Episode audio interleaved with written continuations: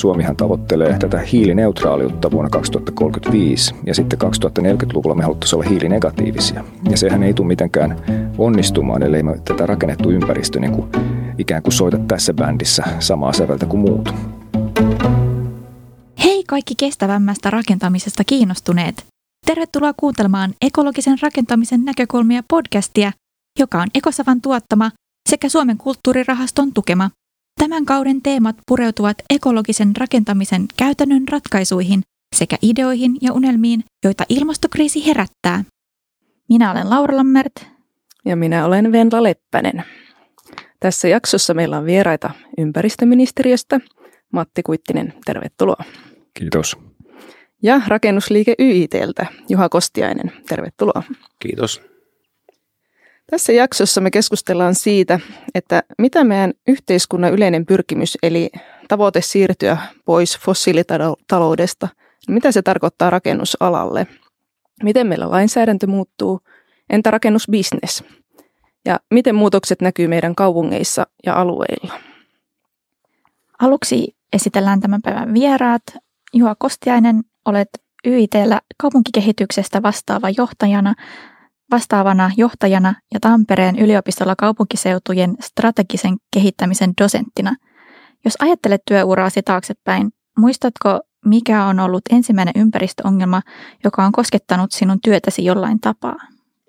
No, mä luulen, että se on ollut 90-luvun alussa, kun mä vedin Satakunnan teknologiakeskusta siihen aikaan ja siellä Satakunnassa syntyi erilaisia teollisia jätteitä, lentotuhkaa ja kipsijätettä ja tämän tyyppisiä hyödyntämättömiä eriä ja silloin sitten tutkittiin sitä, että miten näitä voitaisiin hyödyntää esimerkiksi tien rakentamisen ja muussa tämän tyyppisissä toiminnoissa ja se oli silloin vähän uutta ja ihmeellistä siihen aikaan, eikä niitä ehkä niin pidettykään ongelmina, mutta nämä tunnistettiin ja tehtiin aika laajojakin tutkimuksia ja jotakin koepätkiäkin ihan teiden pohjiin. Joo. Miten ympäristökysymykset nivoutuvat nyt osaksi sinun työtäsi? No sillä tavalla nivoutuu, että toisaalta vastuullisuus, Green Growth-ohjelma kuuluu mulle ja sitten taas kaupunkikehittämisen näkökulmasta, niin me tietysti tarkastelenkin sitä kokonaisuutena ja puhutaan kestävästä kaupunkikehityksestä, kestävistä kaupunkiympäristöistä ja haetaan kokonaisnäkökulmaa kauttaaltaan niin kuin sekä niin kuin vastuumielessä ne toiminnot kuuluu mulle ja sitten itse tässä kaupunkikehittämisen käytännössä, niin ne on tietysti vahvasti esillä. Hyvä. Matti Kuittinen, sinä olet ympäristöministeriössä erityisasiantuntijana valmistelemassa lakiuudistuksia ja resurssitehokkaan rakentamisen professorina Aalto-yliopistossa. Mikä sinulla on ollut ensimmäinen työtehtäviä koskeva ympäristökysymys? Mä luulen, että tästä täytyy mennä takaisin ihan sinne työuran alkuun. Kun mä tein mun diplomityön 90-luvulla, valmistuin silloin arkkitehdiksi, niin silloin mä kehittelin siinä nuoruuden idealismissa semmoista ajatusta, että voitaisiko me niin kuin ylijäävästä vajaakanttisesta sahatavarasta tehdä jotain massiivipuurakenteisia rakennuselementtejä. Ja silloin Suomessa ei tiedetty mistään CLT:stä tai tämmöisistä muista mitään. Ja se oli sitten sen verran kuitenkin niin kuin jotenkin freesi-idea siihen aikaan, että siitä yksi näistä meidän kolmesta suurimmasta metsäkonsernista niin kiinnostui siitä ja käytiin aika pitkäänkin neuvotteluja. Sitten olin nuorena vastavalmistuneena arkkitehtinä siinä niin kuin aatteen palo kovana ja yritin saada ekologista, resurssitehokasta rakennustuotetta aikaiseksi, mutta se sitten hyydähti moneen eri asiaan. Mutta se oli ensimmäinen kerta, kun silloin niin kun otin loikan sieltä opiskelumaailmasta sit siihen, niin kun, että miten näitä eko- ja resurssiasioita voitaisiin oikeasti sitten niin kun isolla mittakaavassa teollisesti viedä eteenpäin. Ja se oli hyvin hyödyllinen oppi. Tosi hienoa, sä oot ollut niin aikaisin valveutunut näistä asioista. Niin koskevatko nyt kaikki nykyiset työtehtäväsi rakentamisen ympäristökysymyksiä? No kyllä joo oikeastaan suurimmaksi osaksi. Että jonkin verran työtehtäviä tuolla ympäristöministeriössä on semmoisia, jotka liittyy sitten vaikkapa hankintalakiin ja näihin hankintakriteereihin. Mutta kyllä valtaosa liittyy nimenomaan ympäristö- ja resurssikysymyksiin. Kiitoksia. Teillä on kummallakin ihan mielenkiintoisia taustoja nimenomaan ehkä tästä resurssitehokkuudesta ja materiaalien kierrätyksestä ja uusiokäytöstä. Mutta jos mennään vähän niin kuin tähän nykytilanteeseen ja suhteutetaan alkuun vähän, että minkä kokoisesta asiasta puhutaan, kun puhutaan niin kuin rakentamisen hiilidioksidipäästöistä. Viimeisin julkaisu, minkä aiheesta on nähnyt, niin oli tämä Rakennusteollisuus ryn vähähiilinen rakennettu ympäristö 2035 tiekartta, joka tuossa kesällä julkaistiin. Ja sen mukaan niin kuin rakennettu ympäristö, rakennukset, niiden käyttö ja purkaminen sekä infran rakentaminen niin tuottaa vuosittain noin kolmanneksen Suomen kasvihuonekaasupäästöistä. Ja se määrähän on ihan niin kuin järkyttävän iso. No sitten jos sitä vähän niin kuin puretaan auki, niin suuri osahan siitä tulee niin kuin käyttövaiheen, rakennusten käyttövaiheen energiankulutuksesta. Eli sinne niin kuin vaikutetaan eniten siellä energiateollisuuden puolella, että minkälaisia ratkaisuja siellä tehdään. Mutta jos tämä niin kuin käyttövaiheen energiankulutus jätetään pois, niin edelleen niin kuin rakentaminen kuluttaa tai tuottaa Suomessa sen 7% vuosipäästöistä, sisältäen materiaalin rakentamisen ja purkamisen aiheuttamat päästöt. Eli tämä niin kuin taustana tälle meidän keskustelulle, että miksi me ylipäänsä ollaan tästä aiheesta niin kiinnostuneita ja etsitään niin kuin yhteiskunnassa aika palavasti näitä ratkaisuja, että miten meidän rakentaminen voisi olla kestävämpää, tuottaa vähemmän päästöjä, tuhlata vähemmän materiaaleja. Mutta jos katsotaan nyt vähän sitä niin kuin aluetasoa ensin pohjalle, niin Juha, sinä olet aluekehityksen asiantuntija. Miten näet, että mitkä on alueiden ja kaupunkien tasolla rakentamisen isoimmat ympäristövalinnat? No jos tarkastellaan aluetasoa kokonaisuuteen, niin totta kai silloin puhutaan sen yhdyskuntarakenteen tiiviydestä. Se on hyvin keskeinen asia. Esimerkkinä nyt pari vuoden takaista Sykkeen raportista yksi luku, että jos Helsingin keskustaajamassa on 4000 kilometriä katuja, niin pienen kaupungin keskustaajamassa on 8000 kilometriä katuja. Ja sitten se suhde vaan huononee, kun mennään pienempiin alueisiin. Eli tavallaan kuvaa se yhdyskuntarakenteen tärkeyttä. Sitten on totta kai tiiviys, ylipäätään pyöräily, kävelyolosuhteet, joukkoliikenne hyvin keskeisenä ja sitten on ne itse rakennukset ja totta kai energiaratkaisut, mutta että hyvin oleellista on se yhdyskuntarakenne ja tiiviys tuottaa paljon hyötyjä. Toki sitten on laadullisia kysymyksiä, miten tiiviyttä tuotetaan ja sitten se liikkuminen on siinä hyvin iso asia. Joo, jos katsotaan vähän niin kuin taaksepäin, niin mitkä on sitten Suomessa ollut niitä ekologisesta näkökulmasta oikeita valintoja niin kuin aluetasolla ja mitkä valinnat on taas johtanut päästöjen kasvuun? No me ollaan tehty aika pitkään huonoja valintoja. Viimeiset 50 vuottahan liikkuminen on perustunut autoiluun ja tämän mainitun Sykkeen raportin mukaan tilanne on niin kuin jatkunut, mutta sen mukaan yhdyskuntarakenteen hajautuminen on nyt pysähtynyt. Mutta pitkään myös se rakenne hajautui koko ajan, joka tietysti tarkoitti sitten sitä, että on vähemmän käyttäjiä joukkoliikenteelle, on vähemmän käyttäjiä paikallisille palveluille, kaikki perustuu autoiluun. Ja tämä on nyt tavallaan muuttumassa, ja jos nyt katsotaan sitten vaikka Helsingin uutta yleiskaavaa, niin siinä on 300 000 asukasta nykyiseen rakenteeseen. Tampereen kaupungin uudessa kaavassa noin 100 000.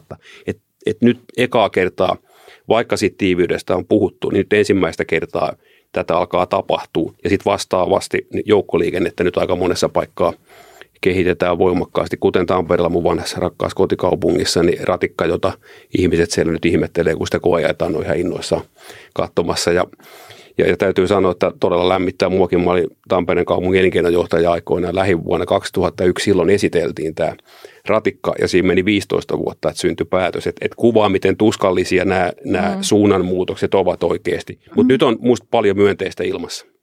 Nyt ei ole enää aikaa olla se 15 vuoteen. Että... Ei pitäisi olla. Toivotaan, että Turussa syntyy päätöksiä. Niin. Toivotaan, että Oulussakin ennen pitkään syntyy päätöksiä. Että ne on vaikeita. Totta kai ne on kalliita ratkaisuja. Mutta niistä on paljon hyötyjä ja niin kuin mä sanoin, niin se autoilu on ollut tavallaan niin voimakas elementti. Et Seppo Lampinen tuo meidän aluetieteessä väitteli muutama vuosi sitten tämmöinen hyvin kokenut liikennesuunnittelija, konsultti ja hän tarkasteli 50 vuoden pitkää linjaa liikenteestä ja hänen väitöskirjan nimi oli mainio, että tässä tie, missä kaupunki. Ja hän osoitti siinä sen, että oikeastaan tärkeintä on aina ollut se, että autolla päästään sujuvasti liikkuun, että se mihin se kaupunki syntyy ja miten, niin se ei oikeastaan ollut niin kauhean tärkeää. Ja tämä on niin valtavan syvällä tavallaan tässä meidän ajattelussa, että me ei edes sitä tahdota nähdä. Ja nyt musta niin kuin, tämä on murtumassa ja se on hyvä, mutta autoilupuolella on vahva missä tahansa kaupunginvaltuustossa. Ja tästä käytännössä, niin kuin, minkä muutoksen on itse huomannut, eli teen ihan käytännön suunnittelutyötä. Ja lähtökohtaisesti aina kun tontille, niin lähdetään sovittamaan niitä autopaikkoja, koska se on selkeä, että se on mitta, mikä sille on ja määrä ja paljonko niitä tarvii. Ja se on niin kuin ohjannut kaikkea tontin suunnittelua. Ja sitten nyt toimin siis itse Oulussa ja siellä sitten uudistettiin näitä pyöräpysäköintinormeja ja sitten kun siihenkin tuli yllättäen tämmöinen, tai nyt yllättäen, mutta niin kun saatiin tällainen määrällinen tavoite, mitä sinne pitää saada, niin se on mielenkiintoista, että miten se ihan käytännössä näkyy siinä suunnittelussa, että nyt onkin myös ne pyörät, kyllä, jotka sinne niin kun lähdetään hakemaan paikkaa. Eli käytännön esimerkki siitä, kuinka se ajattelutapa hiljalleen. Mutta Ouluhan myöskin autopysäköintinormi keskustassa kevensi dramaattisesti, että siinä olisi kaikille kaupungeille kyllä esimerkkiä, että todella hieno päätös, koska asia on juuri näin, että kun mekin kehitetään asuinalueita, niin kyllähän aina tavallaan se parkkinormi melkein siinä on lähtökohta, että kaikki muuhan on vähän alisteista pysäköinnille meillä, se on kyllä niin kuin hämmästyttävää, että edelleenkin näin tehdään ja sehän on kuntien käsissä sinänsä ihan täysin, että kyllä me ollaan kannatettu puhtaasti markkinalähtöistä pysäköintiä, että se developperi tavallaan päättää paljon, se uskoo, että niitä paikkoja tarvitaan ja käytännön kokemuksesta voin sanoa, että ei ole erityisen hyvä liiketoiminta tehdä maanalaista pysäköintiä vaikka. Joo, uskon. Matti, sinä olet tutkinut enemmän rakennustason ekologisia kysymyksiä. Jos ajatellaan uudisrakentamista, mitkä siinä ovat tärkeimmät ekologiset valinnat? No oikeastaan voisi ajatella näin, että rakennuksessa on semmoinen kuin 4 sellaista niin kuin oikeastaan nurkkapistettä tai kulmakiveä, mitkä vaikuttaa sen ekologisuuteen. Niistä ensimmäiset on niin kuin tavallaan itsestään selviä energia ja materiaalit. Eli kuinka vähän energiaa rakennus kuluttaa ja millä se energia on tuotettu, niin sehän toki vaikuttaa sitten pääasiassa ilmastonmuutoksen, mutta myös moniin muihin ympäristövaikutuksiin. No se materiaalit on sitten semmoinen, mikä on seuraava avaus, mihin ollaan nyt menossa, että mietitään myös, että mistä ne talot tehdään, koska materiaaleilla on pitkät elinkaaret. Jos haluaisi niin runollisesti tai filosofisesti sanoa, niin mehän operoidaan käytännössä ihmisen perspektiivistä ikuisten materiaalien kanssa, jotka on syntynyt muinaisten tähtien ytimessä ja aikanaan tiivistynyt aurinkokunnaksi ja sitten elämän synnyttyä muuttunut orgaanisiksi aineiksi ja niistä me sitten operoidaan, tehdään taloja vähäksi aikaa ja sitten kun me ollaan täältä lähdetty, ne talot ja niiden jätteet aikanaan sitten muuntuu moninaisten prosessien kautta edelleen materiaksi, joka jatkaa täällä oloaan. Siinäkin vaiheessa, kun aurinko sitten sammuu ja laajetessaan nielasee maapallon syövereihinsä. Että materiaaleilla on siis pitkät elinkaaret, mutta jos tässä skaalaiseen rakennukseen, niin on tosi oleellista, että mistä talot tehdään, jotta ne ympäristövaikutukset jää pieniksi. Mutta sitten 2 muuta asiaa, mitkä on niin kuin tärkeitä, niin on tila ja toimivuus. Se ylipäänsä, että kuinka paljon tilaa erilaiseen tarpeeseen tarvitaan, niin sehän skaalaa suoraan sitä, että kuinka paljon tarvitaan energiaa ja materiaaleja. Jos voidaan käyttää vuorokäytössä tai jakaa tiloja tai muuta tämmöistä, niin näitä energiaa ja matskuja tarvitaan sitten taas vähemmän. Mutta ehkä se kaikkein oleellisin, jos ajattelee niin kuin suunnittelun näkökulmasta, on se toimivuus. Miten hyvin se talo palvelee käyttäjiään siten, että ne käyttäjät pystyy sen omat toimintaansa, mitä varten se tila on olemassa ylipäänsä, niin tekemään siten, että se toiminta on vähähiilistä ja ekologista. Eli 4 osatekijää, siis energia, materiaalit, tila ja toimivuus. Eli se rakennus kasvaa ja elää sitten aikojen kanssa, että se on mahdollisimman pitkäikäinen. No ideaalitilanteessa näin. Niin.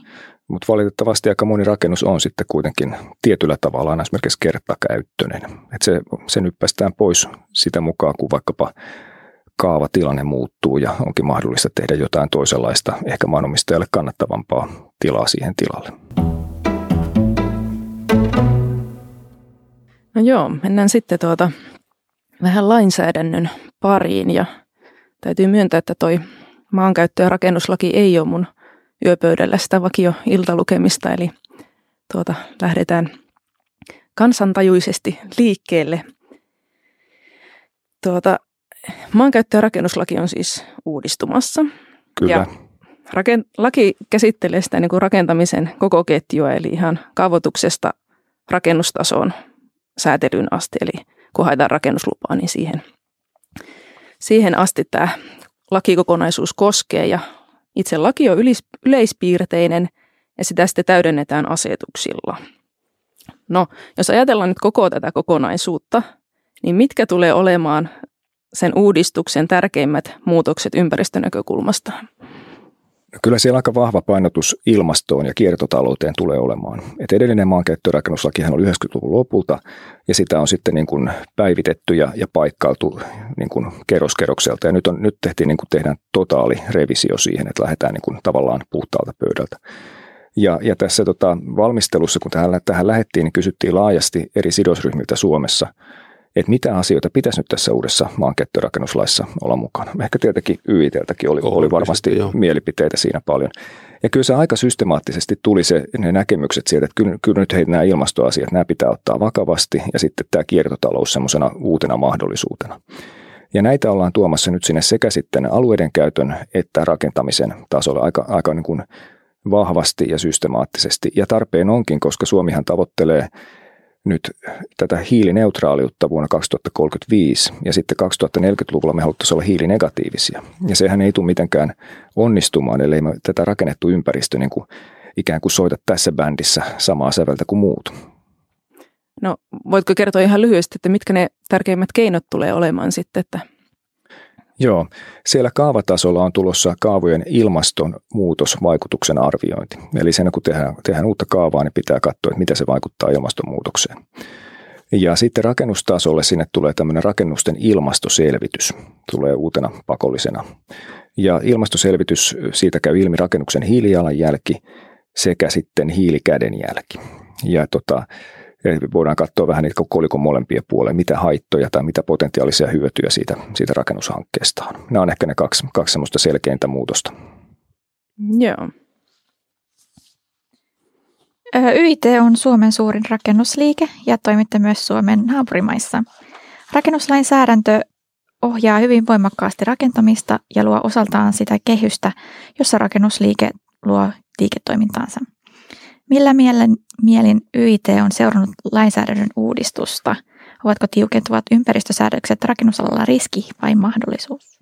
No, seurataan rakennusteollisuuden kautta pääasiassa. Toki sitten, jos meiltä on jotain kommentteja tai tiedät jotain energialaskelmia jossain vaiheessa, ministeriölle myöskin on avattu, että toki autetaan näissä asioissa, mutta yksityiskohtaisesti niin kuin yhtiötasolla ei ehkä niinkään seurata, mutta tämä ei ole mikään ongelma tämä.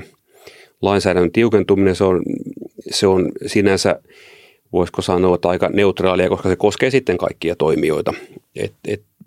Ei siitä kilpailuetua synny, ei siitä synny erityistä haittaakaan. Tietysti ehkä meillä on isona toimijana enemmän resursseja tehdä sitä kehitystyötä. Että tässä mielessä voidaan tietysti ajatella, että voidaan hyötyä. Ja kun toimitaan sitten muissa EU-maissa, niin jonkun verran varmasti sitä osaamista voi siirtääkin, mutta sitten joka maassa tietysti käytännössä on paikallista lainsäädäntöä. Että mulle jäi tässä hiljattain mieleen, kun ennen kuin tämä korona tuli, niin kävin Prahassa ja meidän väki oli sitten innoissaan, että meillä on tämmöinen uusi passiivitalokonsepti ja mä ajattelin, lähdetään heti katsomaan sitä ja mihin tämä perustuu, niin ei, tämä on semmoinen Suomen vanhaan lainsäädäntöön perustuva, mutta se on täällä passiivitalo.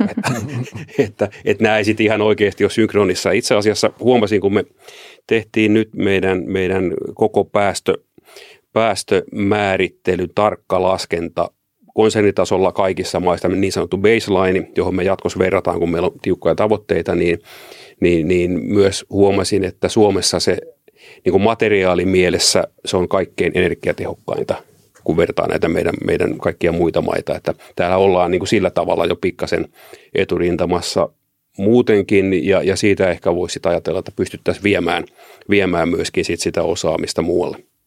Itse asiassa mä haluaisin kysyä Juha sinulta nyt, kun tässä on näin hyvä tilaisuus täällä, että niin kuin tiedät, niin meillähän tulevassa lainsäädännössä Suomessa on tämä ajatus, että tulisi uudisrakennuksille tulisi tämmöiset hiilidioksidiraja-arvot, että tiettyä määrää enempää ei saa saastuttaa, että se muuten ei saa rakennuslupaa. Ja sehän tietenkin voisi ajatella, että se niin kuin tsemppaa meidän suunnittelu ja rakennusalaa ehkä eteenpäin löytämään sitten tällaisia uusia tapoja, että miten päästään tiettyyn ympäristösuorituskykyyn.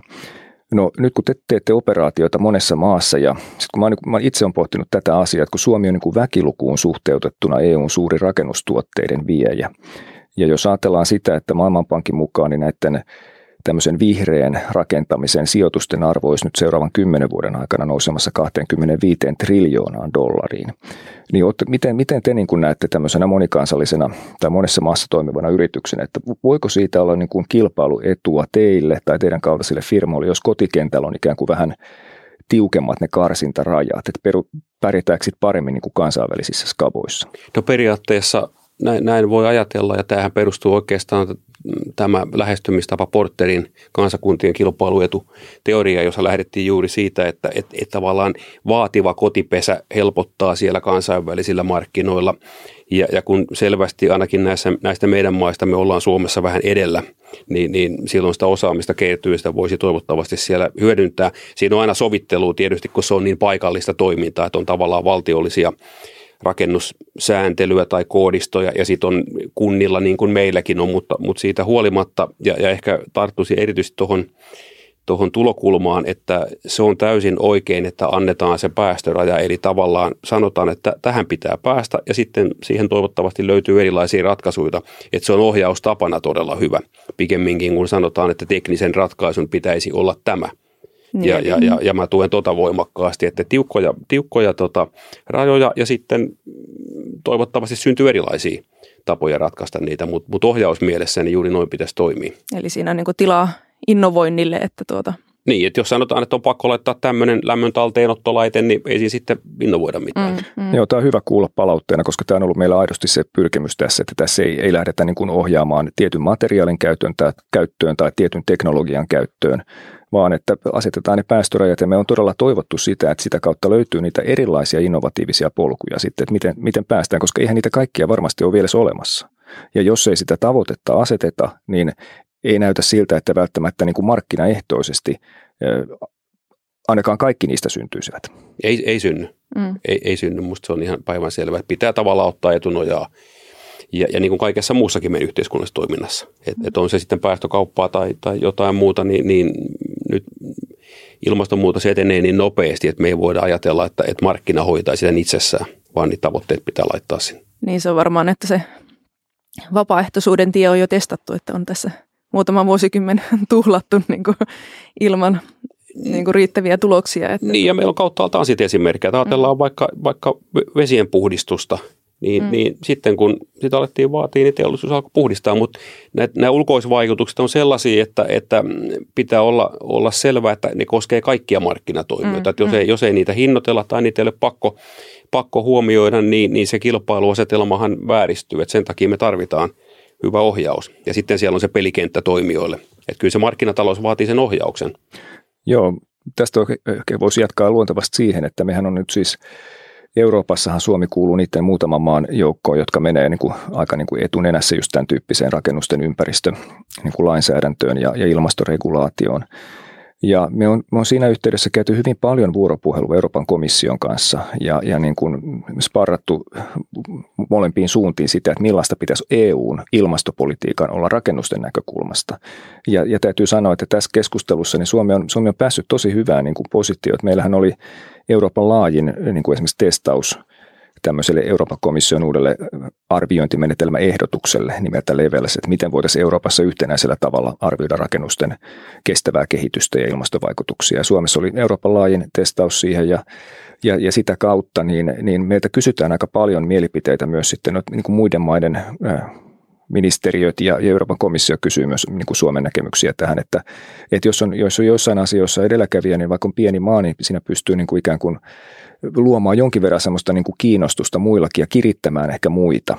Ja samaan on nyt sitten pohjoismaisella tasolla, että meillähän on tosi aktiivinen pohjoismainen tämmöinen harmonisointikehitys siinä, että pyritään siihen, että niin kuin rajan toisella puolella tuossa naapurissa niin olisi about samanlaiset tavat arvioida sitä rakennusten ympäristöystävällisyyttä tai jotain muuta kestävän kehityksen aspektia, koska me nähdään niin kuin viranomaisen näkökulmasta näin ja toivotaan, että se helpottaa sitten niin kuin liiketoimintaa, että niin kuin ne speksit ei muutu aina niin kuin rajan tuolla puolella. Me pyritään siihen, että Pohjoismaat olisi niin kuin integroitunut alue tälläkin alalla. No miten sitten toi YIT on varautunut näihin tuleviin muutoksiin? Muuttuuko rakennusliikkeiden toiminta ympäristökysymysten takia? No muuttuu tietysti sen takia, että se aika voimakas huomio on siinä ilmastokysymyksessä ja erityisesti päästökysymyksessä. Ja ja ainakin meidän osalta niin on aika kovat tavoitteet laitettu ja julkistettukin ja tietysti sitten niiden pohjalta pystytään asettamaan tavoitteita ja seuraamaan ja erityisesti sitten myöskin niin kuin niitä tavaran toimittajille eli rakennustuoteteollisuudelle laittaa tavoitteita, että mitä me halutaan, minkälaista edistymistä pitäisi tapahtua. Tänne tulee ilman muuta niin kuin vahvaa ohjausta, koska yksinhän me ei päästä ikään kuin ilman niitä kumppaneita taas niihin tavoitteisiin. Ja taas sitten toisinpäin halutaan myös olla yhä enemmän siinä aluetason pohdinnassa, että miten siellä ratkaistaan liikennekysymyksiä, miten siellä ratkaistaan palveluiden sijaintia, joka liittyy siihen, mistä Matti puhui aikaisemmin, että jos se ympäristö palvelee oikealla tavalla, niin niitä asioita on tavallaan siinä lähellä. Mä viittaan tässä tähän 15 minuutin kaupungin ajatukseen tai David Simin Soft City, joka lähtee juuri siitä, että meillä on riittävän tiheitä alueita, meillä on riittävä miksi siellä ja silloin siellä kävelle ja pyöräilen ikään kuin melkein kaikki asiat voi saavuttaa. Ja tämä on taas meidän kannalta myös kiinnostavaa, eikä vaan se yksi kiinteistö. Ja mehän tehdäänkin asuntopuolellakin valtaosa meidän hankkeista on aika isoja, jotta emme ehkä ihan tehdä sellaisia yksittäisiä taloja enää. Et esimerkkinä nyt Keila-Niemenranta, jossa me tehdään koko isoa aluetta Garden Helsinki toisessa ääripäässä, jossa yhdistyy. No se on kehitysvaiheessa vielä, mutta jossa yhdistyy asumista ja palvelua ja viihdettä ja toimistoja. Ja että nämä on niin kuin meidän fokuksessa enemmän päästä koko sen ympäristön kanssa siinä miettimään, että se ei liity pelkästään siihen kiinteistöön. Mutta siellä kiinteistöpuolella nimenomaan niin nämä päästötavoitteet tulee aika ohjaavaksi. Eli sekä niin kuin kaavatason kysymyksiä että sitten näitä ihan niin kuin rakennustuotekysymyksiä. Kaavatason kysymyksiä ja sitten ihan käytännön palvelut ja liikkuminen ja miten ne toteutetaan siis. Oikeastaan pelkkiä kaava-asioita, vaan niitä palveluita pitää sitten myöskin saada sinne. Joo, siirrytään sitten tarkemmin rakennustason säätelyyn. Eli aletaan puhua hiilijalanjäljen laskennasta. Ympäristöministeriön sivuilla lukee, ympäristöministeriön tavoitteena on, että rakennuksen elinkaaren aikaista hiilijalanjälkeä ohjataan lainsäädännöllä 2020-luvun puoliväliin mennessä. Ajatellaan asiaa käytännössä. On vuosi 2025. Saamme Venlan kanssa YIT:ltä toimeksiannon, että pitäisi suunnitella asuinkerrostalo. Mitä hiilijalanjälkilaskenta käytännössä tarkoittaa tyypillisessä asuinkerrostalon suunnittelussa? Mitä siinä lasketaan, Matti?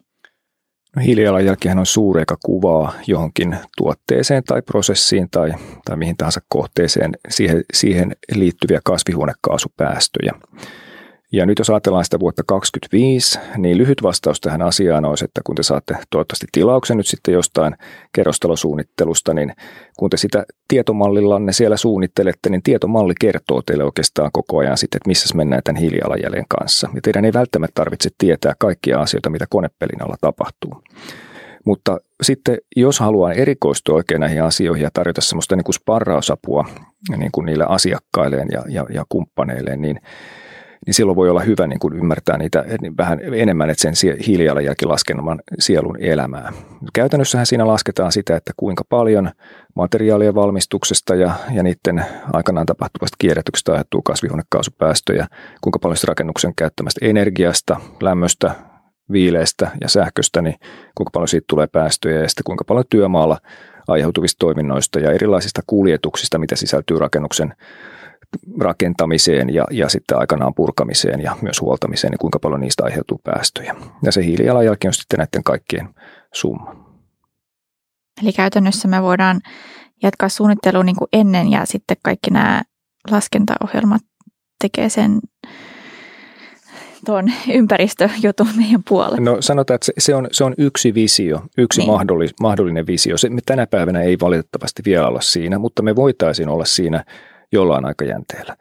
Mutta tänä päivänä käytännössä, niin kun rakennusta suunnittelee, niin se ehkä muutos, mikä nykyiseen on, että tänä päivänähän kun tehdään se energiaselvitys ja saadaan sen pohjalta sitten energiatodistus, niin sitä vartenhan pitää toimittaa tiedot sille henkilölle, joka sitten laskee tämän energiatodistuksen. Niin samalla tavalla pitäisi sitten toimittaa tiedot tai laskea itse sitten se ilmastoselvitys siitä rakennuksesta. Ja siitä tietomallista on muutenkin hyötyä, kun vaikka se ei toimisikaan tässä asiassa täysin automaattisesti, niin tietomallistahan saa niin kuin määräluetteloita ulos. Ja nämä määräluettelot on juuri ne kaikkein oleellisimmat niin kuin tekniset ikään kuin dokumentit, minkä pohjalta sitten lasketaan niihin materiaaleihin niiden aiheuttamaa hiilijalanjälkeä. Joo, no tuossa oli aiemmin puhetta, että tulee raja-arvoja, niin onko niistä vielä tietoa, että minkä tasoisia raja-arvoja ne on? Eli jos ajatellaan tämänhetkistä niin kuin perusrakentamista, niin se on tämmöinen betonisandwich-elementtitalo ja koneellisella ilmanvaihdolla ja kaukolämmössä, niin onko tämä niin kuin jatkossa ihan ok vai muuttaako tämä niin kuin tuleva lainsäädäntö sitä rakentamisen valtavirtaa? No kyllä se toivottavasti muuttaa, mutta mä näkisin, että se ei välttämättä tarkoita sitä, että betonitalon tilalle tehdään nyt sitten puutalo, vaan se voi tarkoittaa sitä, että jos johonkin kohteeseen tarvitaan betonitalo tai terästalo tai puutalo, niin pitäisi vähän katsoa, että millä näiden materiaalien ja rakenteiden ratkaisulla saataisiin se vähähiilisin lopputulos. Tämmöinen vähähiilinen lopputulos, niin sehän edellyttää tietenkin sitä, että se suunnittelu on tehokasta, käytetään materiaalia tehokkaasti. Materiaalitehokkuus tulee sen energiatehokkuuden rinnalle. Näillä ratkaisuilla voidaan päästä tämmöiseen niin kuin pieneen hiilijalanjälkeen. Joo, eli jos nyt ajatellaan, että tämä talo nyt olisi vaikka tiilestä, niin meillä olisi ehkä vaihtoehtoja, että kierrätystiili, että miten se näkyy siinä laskelmassa, tai sitten ajatellaan, että joku tiilitoimittaja nyt kunnostautuu ja luo semmoisen uuden tiilen, joka onkin tuotettu uusiutuvalla energialla ja mietitty sen päästöjä, niin se voitaisiin huomioida siinä laskelmassa tämä kyseinen tiilituote. Joo, vai? Kyllä. Joo. Eli siellä niin kuin käytännössä, kun suunnittelija lähtee sitä taloa niin kuin asiakkaalle esittelemään ja ehkä on joku ajatus siitä, että kaava edellyttää vaikkapa tiilijulkisivua tai sitten yhdessä on päädytty, että hei, tehdään tämmöinen massiivipuutalo tai jotain muuta tämmöistä, niin silloin suunnittelija voi jo vähän katsoa niitä tuotteita, että mistä me saataisiin tämmöisiä, jos vaikka runkoon, minne uppoo aika paljon niitä kantavaa runkoista sitä massaa, niin keneltä toimittajalta voitaisiin saada tämmöisiä niin kuin mahdollisimman vähähiilisiä tuotteita. Ja tähän on olemassa hyvä keino sitten sen todentamiseen, että mikä tuote oikeasti on vähähiilinen. Sitä sanotaan nimellä ympäristöseloste, eli EPD, joka tulee englanninkielisestä sanoista Environmental Product Declaration. Ja EPD on tämmöinen eurooppalaisen standardiin, eli yhteisesti sovittuihin pelisääntöihin pohjautuva tapa kertoa rakennustuotteen ympäristövaikutuksista. Ihan samalla tavalla kuin karkkipussin takana on lista siitä, että kuinka paljon tärkkelyksiä ja sokereita ja erilaisia e-koodeja siihen pussiin on pakattu ja kuinka paljon se tuo sulle kilokaloreita lisää, kun sä nielaset sen pussin sisällön. Niin samalla tavalla EPD kertoo niin kuin yhteisesti sovitulla tavalla yhteismitallisilla yksiköillä, että kuinka paljon se tuotteen valmistaminen ja tuleva kierrätys sitä aiheuttaa näitä ympäristöpäästöjä. Ja taas meidän näkökulmasta, niin kun me tehdään koko ajan ehkä noin 100 kerrostaloa Suomessa vuodessa, varmaan se volyymi, niin nyt kun lasketaan, me ollaan 40 kohdetta laskettu, niin me aletaan oppia, että mistä tavallaan ne päästöt tulee, ja sitten voidaan simuloida, kun vaihdetaan niitä materiaaleja siellä, ja sitten tietysti pyritään automatisoimaan se, että se määrälaskenta tavallaan se tulisi automaattisena laskentajärjestelmään, mutta me käydään myös tavarantoimittajien kanssa keskustelua, että nyt toi elementin päästötaso on tämä, mutta me haluttaisiin, että se olisi ensi vuonna 15% pienempi. Tällä viikolla yksi toimittaja otti yhteyttä, että he on nyt kehittänyt, kun te sanoitte, että nyt meillä olisi tämmöistä betonielementti, joka on -80%. Ja nyt me selvitetään, että mikä se lujuus, ominaisuudet ja muut on. Ja vastaavasti eräs toimittaja lähestyi tällä viikolla, että nyt meidän teräspalkinto olisi -40. Eli me pystytään ohjaamaan tavallaan ja patistaan siihen kehitystyöhön, että kun me ollaan pantu tavoitteita, niin nyt teidän pitää pystyä toimittamaan tämmöistä ja tämmöistä ja tämmöistä ja parantamaan tätä. Ja se tulee jatkossa olemaan niin kuin tässä hankintamielessä yksi keskeinen kriteeri. Että jos ennen on enemmän katsottu hintaa ja teknisiä ominaisuuksia, niin tämähän tulee nyt sinne rinnalle, että ensinnäkin nämä tiedot pitää saada, mitä Matti mainitsi, mutta myöskin, että mikä on se näkymä siitä, että miten se tässä suhteessa paranee. Ja meidän isoina toimijana tietysti pitää tästä ottaakin vastuuta, koska meillä on sitä hankintavolyymia paljon. Toi on tärkeää kyllä. Ja toinen, jolloin myös paljon niin kuin ikään kuin hankintavaltaa, on sitten julkiset hankkijat, jotka käyttää tavallaan myös verorahoja, käyttää rakentamiseen. Meillä menee vuodessa yli 7 miljardia euroa julkiseen rakentamiseen, mikä on about saman verran tai pikkusen vähemmän, mitä ollaan laittamassa näihin uusiin puolustusvoimaan hävittäjiin. Mutta tämä käytetään vain joka vuosi, tämä vähän päälle 7 miljardia. Silti siitä ei kuulu sellaista niin kuin hyperventilaatiota, mitä kuuluu tästä niin kuin hävittäjähankinnasta. Mutta siellä se vastuullinen verorahan käyttö, niin silloin olisi isoja vaikutuksia.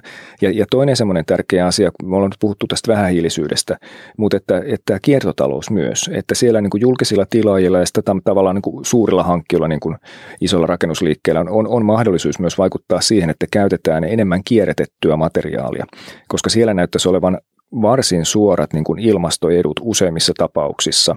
Tanskassa, kun sä mainitsit tuosta noista tiilistä nyt vaikkapa, niin Tanskassa tehtiin just viime vuonna tämmöinen tieteellinen tutkimusaiheesta ja todettiin, että kierrätetty tai uudelleen käytettävä tiili, niin sen hiilidioksidipäästöt on 1% uuden tiilen hiilidioksidipäästöstä. Eli 99% saadaan päästöistä veke. No tätä ei tietenkään kaikkiin tiiliin voi soveltaa, koska nykyään ne liimataan toisessa niin tujulla laastilla, että niitä on vaikea saada ehjänä irti. Mutta se ehkä vastaavia, niin ei ehkä näin hyviä, mutta ainakin niin kuin 50% päästövähennyksiä löytyy aika monesta kierrätysmatskusta. Mutta sitten hetki sitten kysyit niistä päästörajoista, että mihin ne nyt sitten asettuu, niin sitähän me ei olla vielä päätetty. Että se on juuri nyt tällä hetkellä tässä niin kuin selvityksessä ja sitä varten me ensin lasketaan se, että mikä on tyypillisten suomalaisten kerrostalojen ja toimistojen ja koulujen ja päiväkotien ja niin poispäin. Mikä on niiden tämän päivän se hiilidioksidi, se mikä se hiilijalanjälki nyt tänään on. Ja sitten katsotaan siitä, että mitä jos me haluttaisiin parantaa sitä vaikka 10%, 20, 30, 40%, mitä se tarkoittaisi ja millä ratkaisuilla siihen päästäisiin. Ja tässä on ehkä kiinnostavaa se, mikä juuri tuolta saa Norjasta tämmöisen tutkimuksen käsiin, missä minä olen katsonut tätä samaa asiaa, oli todennut, että markkinoilla jo olevilla ratkaisuilla voidaan tavanomaisten norjalaisten rakennusten päästöjä puolelta vähentää 50%. Ja sitten samaan aikaan tuli Tanskasta ulos tutkimus, missä sanottiin, että niin, että ei nämä kestävän kehityksen kriteerit näyttäisi heidän mukaansa juurikaan nostavan asuntojen hintaa, mikä sekin oli mielenkiintoista. Tosin nämä on sitten Norja ja Tanskan kontekstissa, että ne ei välttämättä ole ihan yksi yhteen Suomessa sovellettavia, mutta että ainakaan sanotaan, että nämä ei ainakaan niin kuin epätoivoa lisää, vaan pikemminkin ihan niin kuin positiivisia pilkahduksia tämmöiset uutiset. Onko siinä niin kuin mitään mahdollisuutta lainsäädännöllä olla sitten semmoista portaittaisuutta, että se niin kuin kiristyisi vai onko se niin kuin kerrasta poikki, että tämä taso on ja sitten se on 5 vuotta ja se on vanhentunut? No sinäpä sen sanoit, että kun se tavoite Suomella on hiilineutraaliuden jälkeen hiilinegatiivisuus, niin on aika oletusarvo, että ne sitten nämä päästörajat pikkuhiljaa laskee. Että jos nyt ihan yksityishenkilönä tässä ääneen ajattelisin asiaa, niin yksi tapa lähteä liikkeelle voisi olla se, että lähdetään ensin pikkusen väljemmästi liikkeelle, että kaikki oppii nämä uudet metkut ja sitten sen jälkeen aletaan hakea sitä tiukempaa suoritustasoa. Mutta sehän on viime kädessä poliittinen päätös, että siihen me virkamiehet ei välttämättä siihen sitten, että se on poliittiset päätöksentekijät, jotka sitten asettavat sen kunnianhimon tason yhteiskunnan eri sektoreille katsottuaan huolellisesti hinta- ja kustannusoptimaalisuutta. Joo, jos minä näin yksityishenkilönä vastaan, niin mun mielestä olisi hyvä lähestymistapa, että heti riittävän tiukat, jotta siinä saadaan toiminta käyntiin. Eli näähän on sellaisia asioita, jotka sitten niin kuin tavarantoimittajat vastaa, jos on kysyntää. Ja kysyntää tulee, jos on sääntelyä. Joo, täytyy ehkä tuohon sanoa, että päättäjät varmaan joutuu harkitsemaan myöskin sen volyymin ylläpitoa, että jos tavallaan volyymi putoaa nopeasti ja meillä myös kaupungit kasvaa, niin sehän johtaa taas sitten kovaan asuntojen hinnan nousuun. Että siinä varmaan täytyy hakea se optimi, jolla pysytään järkevässä rakennustahdissa, koska meillä on tavallaan hintojen vuoksi siihen painetta, mutta todennäköisesti joku liukuva tavoitteisto on hyvä ja sitten pitää olla pikkasen aikaa tehdä sitä kehitystyötä ja paljonhan on mahdollisuuksia nyt jo, ja tietysti niin täytyy palata tuohon ihan alkujuontoon, että kun muistetaan se, että siitä elinkaaresta noin 75% on kuitenkin sen energianpäästöjä, niin se iso pelihän pelataan alkuvaiheessa siellä, koska uudisrakentaminen on noin 1% siitä kannasta. Et sitten kuitenkin meidän pitää olla tosi paljon hereillä, että se vanha kanta ikään kuin saadaan hyvän energian piiriin ja sitten täällä uudessa voidaan tehdä tämmöisiä asioita, mistä me ollaan nyt puhuttu, jotka on tärkeitä, mutta ei saa unohtaa nyt sitä isoa kysymystä. Joo, totta, eli tämä on Ja silloin me tullaan niin kuin korjausrakentamiseen, saneerauskysymyksiin, miten me tavallaan pystytään jollakin tavalla tukeen, koska siellä tietysti on monta kertaa tilanne, että otetaan vaikka Siltamäki esimerkiksi Helsingistä, jossa me pari vuotta sitten kaupungin kanssa pyrittiin saamaan täydennysrakentamista aikaa, että hintataso 2 tonnia neliö, pitäisi tehdä putkiremontti, julkisivuremontti, sitten vielä maalämpö, niin sit se eläkeläinen sanoo, että et, joo, mä ymmärrän, että tuo takaisinmaksuaika on hyvä, mutta ei mulla ole vaan rahaa.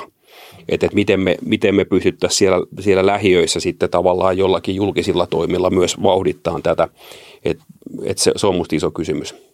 Mutta se ei poista tätä toista puolta, että nythän me katsotaan eteenpäin, mutta meillä on iso savotta tässä. Joo, tuo on, mitä Juha sanoi, niin on tosi tärkeää, että rakennuskanta ei ole mikään niin kuin yksi ainoa rakennustyyppi, vaan siellä on hyvin kirjava se meidän Suomen rakennettu ympäristö. Yksi ratkaisu ei sovi kaikille. Eli on juuri niin, että nykyisestä Suomen koko rakennuskannasta, niin siellä ne suurimmat päästöt tulee nimenomaan energiankulutuksen kautta. Ja siinä yksi tehokas toimi vähentää ilmastopäästöjä on se, että vaikka meillä 9 vuoden kuluttua ei saa enää käyttää kivihiiltä lämmitykseen. Me se tipauttaa jo, kun siirrytään sen sijaan uusiutuviin, niin se tipauttaa niitä päästöjä paljon.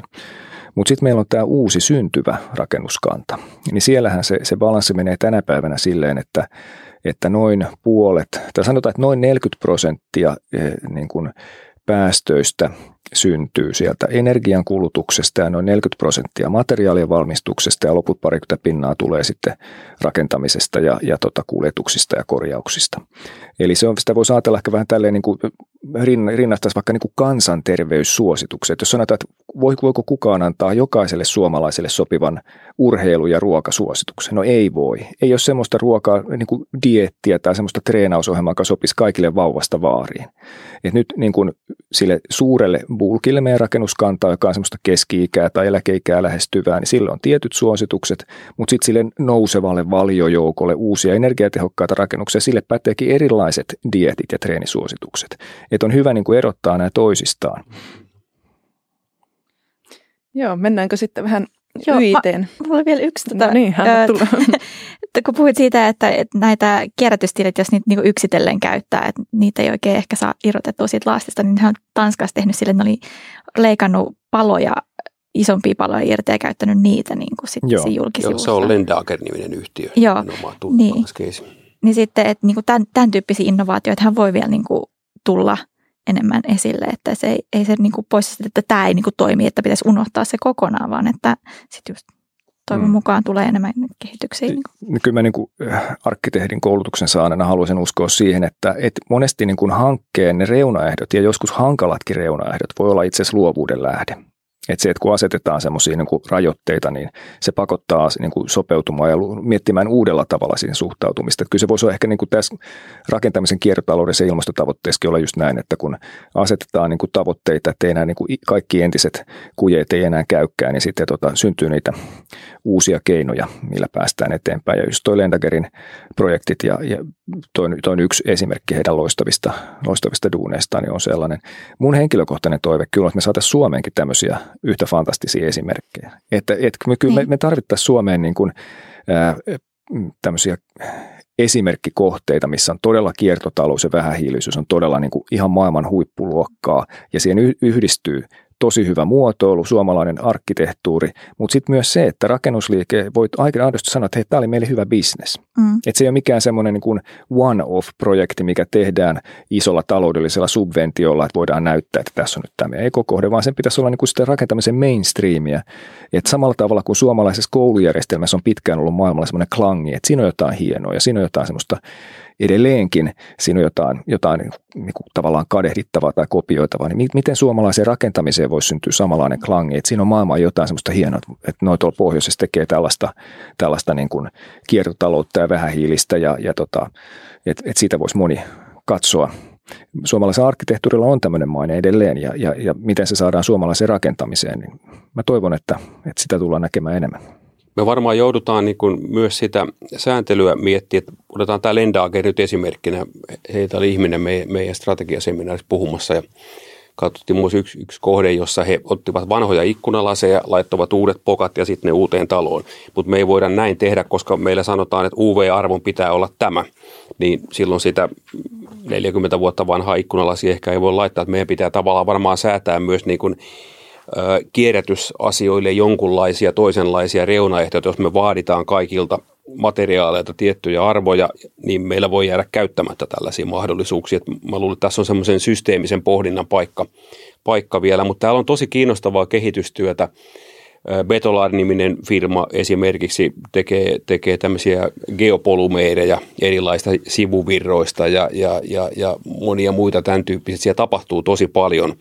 Ja siinä on se hyvä, että ei ainoastaan, että ne on vähähiilisiä, vaan ne on myös niin kuin osittain ongelmallisia jätteitä ja ne saadaan käyttöön. Totta kai sitten niillä pitää olla CE-merkintä ja niin kuin riittävä tutkimus, että voidaan ihmisten koteihin tämmöisiä materiaaleja laittaa. Mutta täällä on tosi paljon aktiviteettia myös siinä, että ollaan nyt niitä viime vuosina ja rakennusliikkeet on valmiita sitten rakentamaan sitten. Sitten heti kun, totta kai niin kuin developerin kannalta, mehän ei olla niin kuin materiaalitoimittaja. Sitten kun me ostetaan, niin siellä pitää olla kaikki asiat kunnossa niin sanotusti, että me ei voida kokeilla kuluttajalle myytävässä 1 000 000 asunnossa, että olisikohan tämä materiaali turvallinen, vaan siellä pitää olla tavallaan hyväksynnät ja sitten tietysti niin kuin hintatasohan on aina tärkeä kysymys, että ei voida tehdä niin, että saadaan kun näyttävä talo, kun maksetaan 2 kertaa enemmän, vaan siellä pitää myös tehdä sitä kehitystyötä, että ne pystyy hinnalla kilpailemaan pitkässä juoksussa. Tähän väliin voisi ottaa ehkä tämmöisen myös niin kuin pessimistin puheenvuoron. Et mehän ollaan puhuttu tässä nyt aika tälleen niin kuin tavallaan myönteiseen ja semmoiseen niin kuin myönteiseen odotuksiin ja toiveikkaaseen sävyyn. Mutta on kyllä ihan totta, että tämä niin kuin ei kestävä kehitys ole kauhean yksinkertainen asia. Et kun siellä on monia keskenään ehkä ristiriitaisiakin tarpeita ja on taloudelliset, sosiaaliset, terveyteen liittyvät ja ympäristöön liittyvät asiat, niissä voi olla niin kuin ongelmallisia asioita, mitä painotetaan. Ja tyypillinen esimerkki on esimerkiksi rakennustuotteiden uusiokäytössä ja kierrätyksessä se, että miten me saadaan samaan aikaan onnistumaan se niin kuin taloudellinen yhtälö, terveys, turvallisuus ja pitkäaikaiskestävyys ja ympäristöasiat. Niissä on asioita, niissä on niin kuin monesti kriteereitä, niin kuin Juha mainitsit tuossa, että siellä niin kuin lainsäädännössä on toisiaan ehkä vastaankin vähän olevia asioita. Toisaalta halutaan varmistua siitä, että mitään haitallisia aineita ei päädy enää uudestaan kiertoon. Ja ei voida lähteä ihmisten terveydellä niin kuin kokeilemaan, labraamaan erilaisia kiinnostavia visuaalisia suunnitelmia erilaisista vanhoista jämämatskuista, jos niissä onkin sitten jotain PCB:tä tai PAH-yhdisteitä tai jopa asbestia. Se ei vaan käy. Mutta sitten toisaalta pitää niin kuin luoda niin kuin sen verran matala pykäläviidakko, että niillä tuotteiden kehittäjillä ja valmistajilla on edes mahdollisuuksia lähteä kokeilemaan, että mitä kaikkea me voitaisiin käyttää uudelleen näistä purettavista materiaaleista. Ja sitten sen pitäisi vielä saada jollain tapaa tämä talouspuolikin onnistua. Tämä ei ole mitenkään helppoa. Tässä on niin kuin paljon semmoista lainsäädännön yhteensovittamista ja se on niin kuin tuskallisen hidasta, täytyy sanoa, niin kun osa näistä lainsäädännöistä ei ole Suomen käsissä, vaan se on EUn yhteistä. Ja just siitä syystä niin Suomi tuossa vuosi sitten, kun oltiin EUn puheenjohtajamaa, niin me tehtiin aloite siitä, että eikö tämä EUn yhteinen rakennustuoteasetus, eikö tämä pitäisi päivittää sellaiseksi, että aidosti mahdollistaa sitä rakentamisen kiertotalouden. Eli kun tänä päivänä, kun työmaallehan Juhakaan ei saa ottaa sinne työmaalle tuotteita, joilla ei ole CE-merkkiä, jos ne kuuluu CE-merkinnän piiriin, se ei vaan käy. No sitten kun puretaan tästä vaikka Isorovalta joku talo jostain syystä ja otetaan se vanhoja ikkunoita tai tiiliä tai mitä tahansa muuta, niin miten ne pääsee sinne Juhan työmaalle, kun ei niissä ole CE-merkkiä mukana? Ja täällä ei ole olemassa mitään prosessia ja nyt se, tämä rakennustuoteasetus on juuri tästäkin syystä parhaillaan päivitettävänä. Ja me halutaan semmoinen EUn yhteinen rakennustuoteasetus, joka mahdollistaa sen, että voidaan käyttää fiksummin, mutta myös terveellisyyttä ja turvallisuutta vaarantamatta vanhoja materiaalivirtoja. Ja se on aika kova vaatimus, että jos jotain ikkunoita tai muita pitäisi pystyä käyttämään uudelleen ihan ikkunoina, että onko siinä sitten potentiaalia, että materiaali annetaan mennä vähän miten sitä sanotaan, niin kuin jalostusasteessa alaspäin, ja tehdä sitten uudelleen tuotteita. Joo, kyllä. Mä oon itse käyttänyt opiskelijoissa semmoista kuin toiminnallinen downgradeaus, tämmöistä termiä. Et esimerkiksi siitä on aika hyvä esimerkki. Tuolla Hollannissa on ABN AMRO-nimisen valtavan ison pankin uusi tämmöinen toimistotalo, jossa on käytetty Philipsin vanhan tehtaan ulkoikkunoita. Mutta niitä ei ole käytetty enää uusina ulkoikkunoita, vaan ne on niin kuin sisäväliseininä siellä. Et siinä ei ole nyt näitä Juhan esille nostamia esimerkiksi UV-vaatimuksia tai muuta vaatimuksia samalla tavalla, mutta silti se voidaan hyödyntää se vanha materiaali. Mm. Yeah. Mä kävin mun diplomityötä varten haastattelemassa Delete-purkufirmaa ja heidän mielestä, tai he vakuuttivat mulle, että kun puretaan paljon, niin siellä on kuitenkin niin kuin käyttökelpoisia näitä rakennuspalikoita, että niitä voisi, kun niitä päätetään, että puretaan se sillä mielellä, että näitä käytettäisiin uudestaan, että sitä materiaalia on kyllä olemassa, että sitä on voitaisiin hyvin hyödyntää heti, kun päästään näistä. Joo, se vaatii vaan tämän tyyppistä systeemistä muutosta, mutta totta kai se on järkevää. Niin, ja siihen on sitä hiiltä sitoutunut ja ne on monesti ihan käyttökelpoisia. Varmaan sitten nyt kun tietomallit edistyy, niin me tavallaan entistä paremmin tiedetään, mitä se rakennus on syönyt. Ja kun korjataan, nekin muutokset tulee ja sitten kun puretaankin, niin osataan ehkä fiksummista hoitaa, kun ollaan tavallaan selvillä. Että siellä on semmoisia tämmöisiä hyödynnettäviä asioita. Aikaisemmin ehkä ei oltu niin hyviä, ne vaan sitten jyrättiin. Että mä luulen, että tämä myös tulee kehittyä. Ja varmaan sitten erilaiset liitäntätekniikat, joilla voidaan tehdä sen tyyppisiä liitoksia, että ne ei sitten tavallaan ole sitä materiaalia rikkovia, kun niitä puretaan. Että mä luulen, että, ja tiedänkin, että tämän tyyppisiä joitakin jo kehitelläänkin, niin. Että se on yksi iso asia, että me osataan ne jollakin fiksulla tavalla sitten joskus purkaa. Ja ruuvilla niin kuin mieluummin tai jolla, niin, ja sitten taas ehkä toisaalta sit pitäisi myös ajatella niinkin, että puhuttiin sitten joustavuudesta tuossa alussa, että tehdään konversioita, muutetaan käyttötarkoituksia, mutta että niiden runkojen pitäisi oikeastaan olla 100 tai 200 vuotta, ajatella jotenkin niin pitkäjänteisesti. Runko on kauan ja kaikkea muuta voidaan jollakin fiksulla tavalla muuttaa, mutta sitten me tiedetään sitten taas käytännöstä, että vaikkapa Helsingin kaupunki suhtautuu äärimmäisen nihkeästi konversioihin tai käytännössä niitä ei keskusta-alueella voi tehdä, että mieluummin pidetään 7 vuotta talo tyhjillään, kun tehdään. Mm-hmm. Että sitten me tullaan taas tämän tyyppiseen keskusteluun, jota perustellaan taas sillä, että ei ole hyvä muuttaa asunnoiksi, koska tarvitaan työtiloja. Hmm. Ja se on tietysti, se on taas toisenlainen tulokulma, mutta että jotenkin orgaanisemmin pitäisi ajatella, jos mä käytän vähän tämmöistä väliä termiä niiden kaupunkien, että kaupunki ei ole sillä tavalla kiinteä kokonaisuus tai pysähtynyt, vaan sen täytyisi tavallaan elää sen tarpeiden ja uuden kysynnän mukaan ja hyödyntää paljon vanhaa ja käyttää sitä toiseen tarkoitukseen. Ja oikeastihan näin on aina osattu tehdä. Eihän kaupungit koskaan ollut sellaisia, että niiden kehitys olisi jotenkin pysähtynyt, vaan ne on aina eläneet. Jos me ajatellaan Kallioa, niin nyt me sanotaan, että ei semmoista tietenkään saa tehdä, mutta se on silti valtavan suosittu. Mutta kaikki paheksuisi, että jos joku sanoo, että me tehdään nyt tämmöistä kaupunginosa, jossa on paljon pieniä asuntoja ja sitä tätä. Ja että todellisuudessa vaikka vakioslogan on, että meidän pitää suunnitella tätä 100 vuodeksi, niin mä aina kysyn, että voitko kertoa, että minkälaista on 100 vuoden päästä? Niin. Se on totta. Tulevaisuuden ennustaminen on erityisen hankalaa. Mm. Ja sen takia se joustoelementti jotenkin, mitä Matti kuvasi tuossa alussa, niin se olisi oikeasti tärkeä. Mm. Mutta yhdestä asiasta mä oon kyllä aika optimistinen ja toiveikas on se, että Suomi on kuitenkin sen verran pieni hiekkalaatikko, että täällä mä luulen, että tällä hiekkalaatikolla leikkivät virkamiehet ja yritykset ja kansalaiset, niin me pystyttäisiin aika hyvin sopimaan ja keskustelemaan yhdessä siitä, että miten voidaan tämmöistä joustavaa säädöskehikkoa ja sitten toimintatapaa tekemään. Ja ei kaikkien välttämättä tarvitse olla aina lakeja. Et meillä on nyt alettu tehdä täällä ympäristöministeriössä tämmöisiä niin sanottuja green dealejä, jotka on siis vaihtoehtoja sille, että ei tehäkään lakia jostain asiasta, vaan neuvotellaan yhdessä toimialan kanssa siitä, että miten päästäisiin jostain haitallisista asioista eroon. Ensimmäinen green deal oli kaupan muovikasseja koskeva. Et silloin ei tehty lakia siitä, että muovikassit loppuu tuona tiistaina piste, vaan sovittiin yhdessä, että näillä ja näillä spekseillä niin pikkuhiljaa lopetetaan muovikassien käyttö. Ensin se muuttui maksulliseksi ja sitten se menee eteenpäin. No nyt on just tehty tämmöinen päästöttömät työmaat, Green Deal, mikä liittyy sitten, missä on monia, muun muassa isoja kaupunkia tästä PK-seudulta mukana. Ja siellä tavoitteena on se, että rakennustyömaiden ja infratyömaiden niin kuin päästöt saadaan pikkuhiljaa pyyhittyä pois meitä haittaamasta. Mikä siinä on ratkaisu? Pakko kysyä, että miten saadaan. Työmaissa niin. No Norjassa, kun olin pari vuotta sitten tästä asiasta kuuntelemassa, niin kyllähän toi työkoneiden sähköistys on yksi tosi iso asia.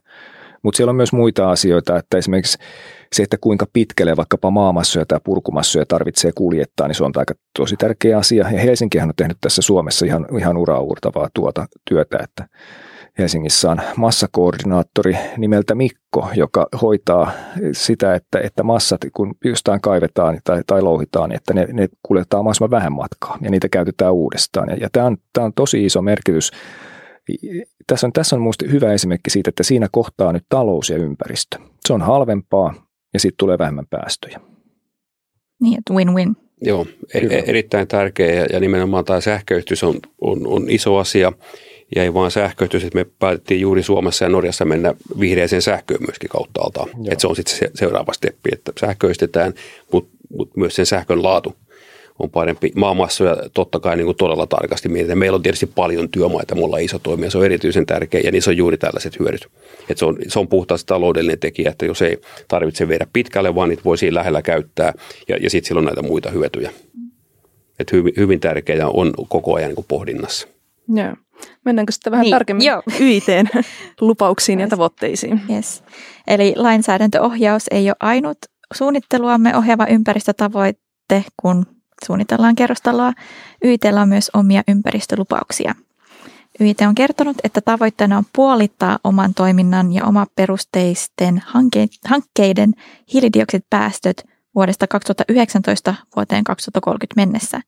Miten tähän käytännössä päästään ja miten tämä voisi näkyä tässä meidän kuvitteellisessa kerrostalohankkeessa? No se isossa kuvassa ensinnäkin se tarkoittaa sitä, että ne on sen meidän oman toiminnan energia, jätteet ja lento ja sitten on omaperusteisen toiminnan materiaalit. Ja ei olla otettu tähän mukaan sitä, että se energia paranee, vaan se on vaan materiaali, joka on paljon kovempi tavoite. Et jos tavallaan ottaa se energian käytön mukaan, niin sen saisi paljon helpommin sen päästötavoitteen ja nyt tätä varten itse asiassa viime viikolla valmistui meidän baseline, jossa mulla on kaikki maat ja kaikki nämä lohkot katsottu tarkasti, että mikä se nykyinen taso on ja sitten aletaan asettaa tavoitteita kaikille liiketoiminnoille ja sitä kautta ne tavoitteet valuu niitä tavarantoimittajille, että me halutaan, että tämä on parempaa ja me halutaan, että toi on parempaa ja menee suunnittelijoille ja kun sitten sitä laskentaa koko ajan tehdään, niin opitaan paremmin hallitsemaan ja ymmärtää, että se on tavallaan helpompi se muu oma toiminta, että niin kuin sanoin, että Suomessa on menty vaikka vihreäseen sähköön, mennään työkoneeseen enemmän, seuraavaksi tullaan varmaan niihin polttoainekysymyksiin siellä työkoneissa, no lentäminen oli meillä siitä energiajätekokonaisuudesta prosentti, että se on tosi pieni, mutta se isompi haaste on nimenomaan sitten se materiaalikysymys, että jos sieltä koitetaan 50% ottaa, niin kaikkia niitä asioita, erilaisia materiaaliratkaisuja, erilaisia suunnitteluratkaisuja, keskustelua toimittajien kanssa, mitä ikinä se onkaan, niin sen laskennan kautta simulointi ja sitten se markkinaseuranta, että mitä kaikkea uutta sinne tulee ja rohkaisu, lukuisa joukko keinoja, mutta on tosi vaativa. Onko teillä vielä, kun olette sitä laskentaa tehnyt, niin kirkastunut, että mitkä ne on ne tärkeimmät valinnat, eli tuleeko sitten puurunkoisia taloja vai betonitoimittaja puhistaa omaa tuotantoa, innovoi siellä. Että kaikenlaisia tulee, että edelleen se energiakysymyshän on siellä iso asia. Nyt sinänsä kun siihen laskentaan kuuluu se energia tietysti, kun me tehdään YM-mallilla ja sitten muissa maissa tehdään itse asiassa Leversillä. YM-malli vähän eroaa siinä, että siinä se kaukolämmön päästötaso niin kuin tippuu tietyllä tavalla, mutta tämä on muuten tulossa myös Levelsiin tämä. Joo, niin Levelsiin me lasketaan nyt ne muut maat sitten katsotaan sitä materiaalikysymystä. Mehän tehdään puusta nyt enemmän kyllä julkisia rakennuksia tälläkin hetkellä. Nyt on eka kerrostalo valmistumassa Tampereella. Pientalojahan me tehdään puusta koko ajan. Meillä on oma puuelementtitehdas ollut 50 vuotta itse asiassa Hämeenlinnassa, missä me tehdään välipohjia ja väliseiniä ja muuta sen tyyppistä. Ja se, mikä ollaan julkisuuteen kerrottu, niin me tutkitaan volyymielementtitehtaan perustamista. Ja tämä Tampereen kohdekin on tämmöinen volyymielementtikohde, joka me nyt tehdään. Et se me ollaan kerrottu, mutta siitä ei ole päätöstä, mutta sitä selvitetään. Et varmasti tulee puun käyttö kasvaa, mutta ei ole ainoa vaihtoehto, että tapauksesta ja kohteesta riippuen. Ja puussa on ehkä semmoinen, siis pientalopuolellahan se on kuluttajan mielessä hyvin hyväksytty, mutta kun Suomessa on tehty 87 puukerrostalon, yhtäkään ei ole tehty tavallaan gryndi mielessä. Mm. Ja kun meilläkin on 10 asuntomyyntiä Suomessa, me tavataan joka päivä siis satoja asunnonostajia, niin siellä se ei kyllä niin kuin tule esiin. Mä nyt arvaan vaan, että se voi liittyä paloturvallisuuskysymyksiin, jotka oikeasti on hoidossa. Ja sitten varmaan kosteuskysymyksiä, jotka onkin puutalossa paljon haasteellisempia kuin betonin kanssa tietysti. Se on oikeasti faktaa, mutta paloturvallisuushan on ratkaistu. Ja tuo mainitsemasi tilaelementtiasia onkin tosi kiinnostava ja palaa jälleen tähän niin kuin joustavuuteen ja tähän niin kuin kaupunki- ja yhdyskuntarakenteen joustavuuteen myös. Olen itsestä miettinyt monesti näin, että kun meillä on seutuja, joissa väkiluku ei kasva vaan laskee, mutta jossa kuitenkin tarvitaan palvelurakennuksia vaikkapa pieneneville päiväkoti- tai koululaisryhmille tai sitten vanhuksille. Ja sitten toisaalta meillä on rakennuksia ja rakenteita, jotka kestäisivät ehkä huomattavasti pidempään, kun se palvelutarve on siellä tietyssä kirkonkylässä tai kakkostaajamassa. Niin, olisiko tässä tämmöinen uudenlaisen niin kuin palvelu- ja muotoilu- ja tuotekehityksen paikka? Et voisiko meillä olla siis, nykyäänhän me nähdään paljon tällaisia niin kuin väistötiloja, mutta mikä estäisi niin kuin muotoilemasta ja rakentamasta niitä hieman niin kuin fiksummin ja tyylikkäämmin ja paremmin, tekemään siitä sellaista niin kuin design-wow-juttua, että meillä olisi niin kuin siirtokelpoinen palvelurakennuskonsepti vaikkapa, joka voisi toimia joustavasti päiväkotina tai senioritalona, ja joka voitaisiin sitten 30 vuoden kuluttua niin kuin viedä freesausvaiheen läpi taas jonnekin toiseen paikkaan. Sitten siinä olisi ehkä vielä jotain ajan patinaa, joka tekisi sitä niin kuin entistä halutumman kuin aikaisemmin, niin kuin käy vaikkapa jollekin vanhalle Eero Aarnion pallotuolille, jos se on uniikkia joltain tietyltä vuodelta, niin sehän on todella niin kuin haluttu. Mä en ymmärrä, mikä olisi se syy, että miksi tätä ei voisi ajatella myös rakentamisessa, että tässä syntyisi tämmöisiä uusia ajatuksia. Todella hyvä idea. YIT:n toisena tavoitteena on myös mahdollistaa omaperusteisten hankkeiden hiilineutraali käyttö. Mitä tämä tarkoittaa? Se tarkoittaa sitä energiaa käytännössä, varsinkin lämpöä, joka on ikään kuin siinä alkuvaiheessa meidän päätös. Koska sähköähän sitten kuluttajat saavat ostaa mistä haluavat ja taloyhtiökin voi ostaa mistä haluaa, mutta me ollaan nyt tehty jonkun verran maalämpöratkaisuja paikallisesti, ja näiden määrä tulee ilman muuta kasvaa lähivuosina. Se on hyvä, sieltä voidaan myös jäähdytys tarvittaessa ottaa, ja se on käytännössä CO2-vapaata, kun otetaan vielä vihreä sähkö sille pumpulle. Toi tarkoittaa ihan suoraan sitä, että se lämmitys ei tuottaisi CO2. Yeah. Kauheasti uskalleta mainostaa, kun nuo kuntien energialaitokset tietysti haluaa meille myydä kaukolämpöä niihin. Mutta tähän mennään ilman muuta siis. Vaikka on luvattu ja se kaukolämpökin paranee, niin se on tietysti oikeasti paikallisia päätöksiä, että miten se muuttuu. Ja jos ajatellaan nyt vaikka Helsinkiä, joka joutuu tekemään miljardiluokan investointeja, niin on aika selvää myös, että se ei varmaan halpene se kaukolämpö. Ja me voidaan päästä niin kuin hajautetulle ratkaisulle myös niin kuin CO2-vapauteen ja kustannustehokkuuteen, ja sen takia tämä on niin kuin itse asiassa kiinnostavaa. Nämä tulee, siis merkittävästi painetaan päälle näiden kanssa. Joo.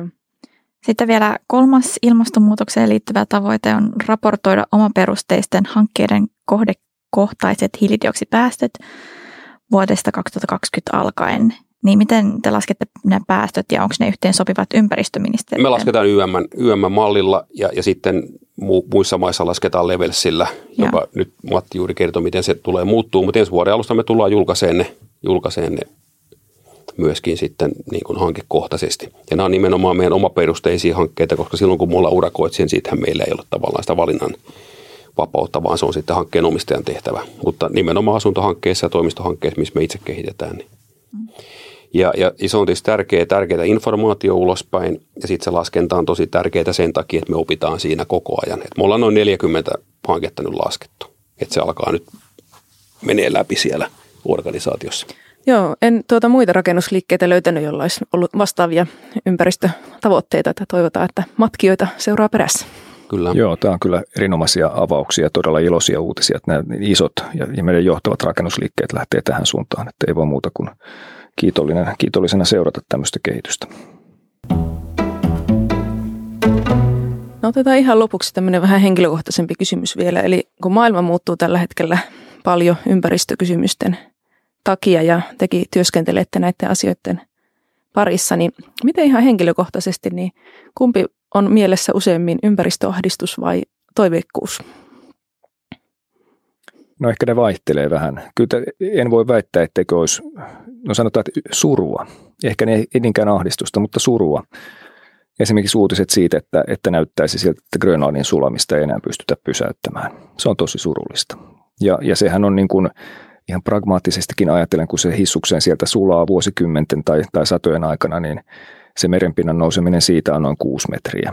Ja jos tämä sama jatkuu sitten pohjoisen jäämeren alueen jääpeitteellä, niin se merenpinnan nouseminen on vähän päälle 60 metriä.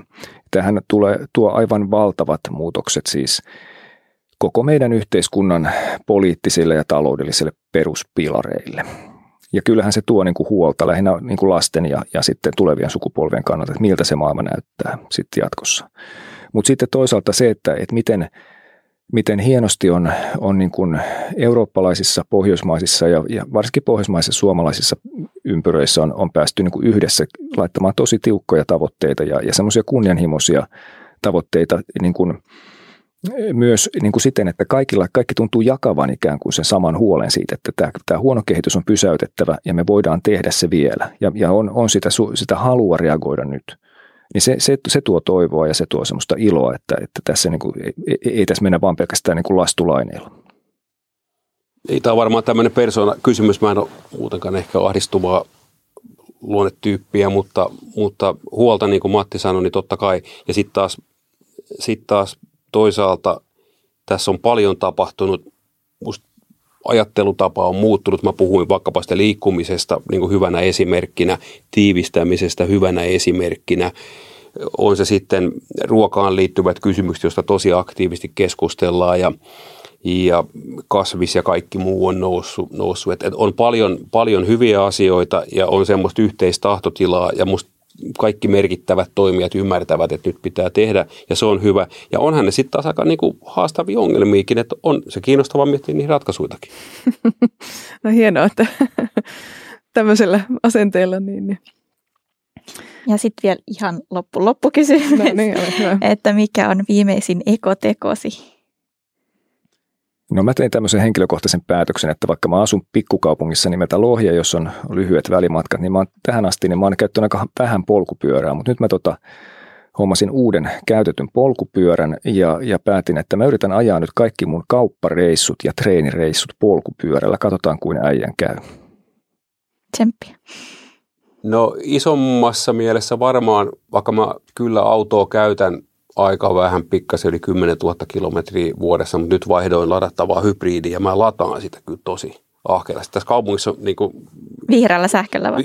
No se on meillä jo vihreätä sähköä, niin se on hyvä ja sähkö on kaikin puolin miellyttävämpää, mutta se tietysti huono puoli on niin kuin se, että pitkissä matkoissa niin hybridi ei ole vielä kauhean hyvä, että se aina vaikka kun lähtee mökille tuonne Tammelaan, niin sitten Hyvinkäällä se loppuu.